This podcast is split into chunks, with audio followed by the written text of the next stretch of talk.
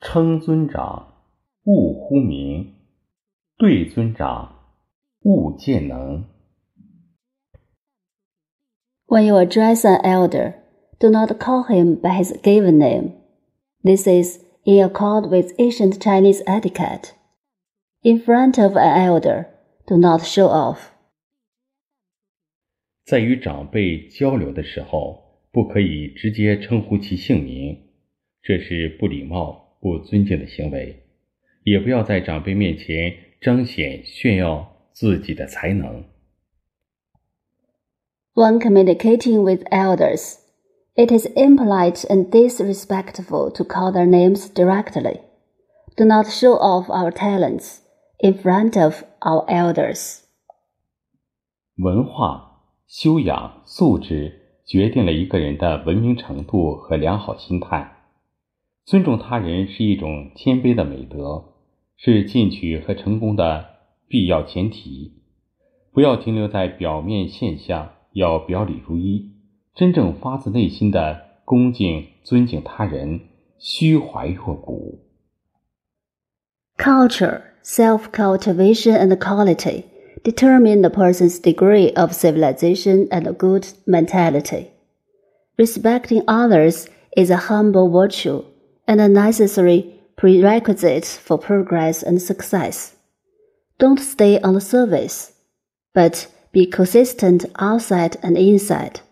Respect others from the bottom of our heart. 对长辈、老师等不能直呼其名，有很多变通的办法，一般多是加辈分、职务尊称，如李爷爷、李校长， 还可以对他人都尊称为老师。家长要教育孩子懂礼仪、知礼节。讲礼貌，当领导亲人布置工作、老师教授知识的时候，经常会有人不谦虚，甚至不耐烦地说：“我都知道了。”实际上，我们真的知道了吗？这不仅是失敬的行为，更是一种无知、傲慢的体现。一个人良好的品德培养，来源于生活中的点点滴滴。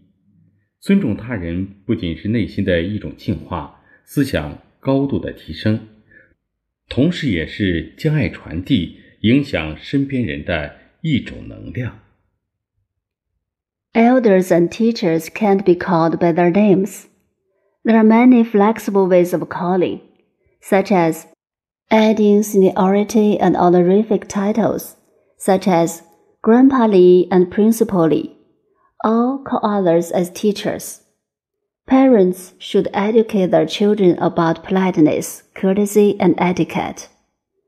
When leaders, family members assign work, and teachers impart knowledge, some people often say, I know everything, immodestly or even impatiently.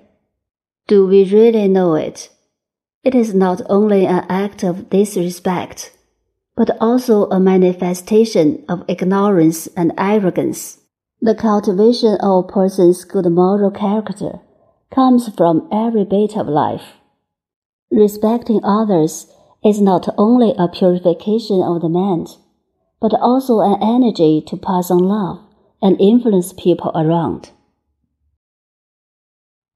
长辈的人生经历、人生智慧值得我们学习，一定要保持敬畏之心。当他们身体的机能下降时，我们要保留一种感恩之心，尊老爱幼、长幼有序是中华民族的传统美德。尊重他人就是尊重自己，这体现了社会主义核心价值观中的文明和友善。Our elders' life experiences and wisdom are worth learning, so we must respect them. When their physical function declines, we should keep grateful to them. It is a traditional virtue of the Chinese nation to respect the old and love the young.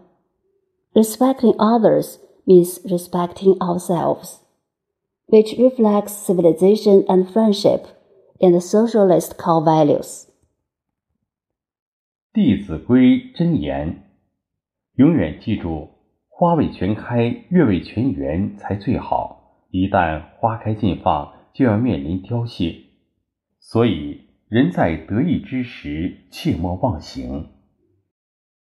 Precepts of 弟子规 Always remember that it's best when the flowers and the moon are not in full bloom.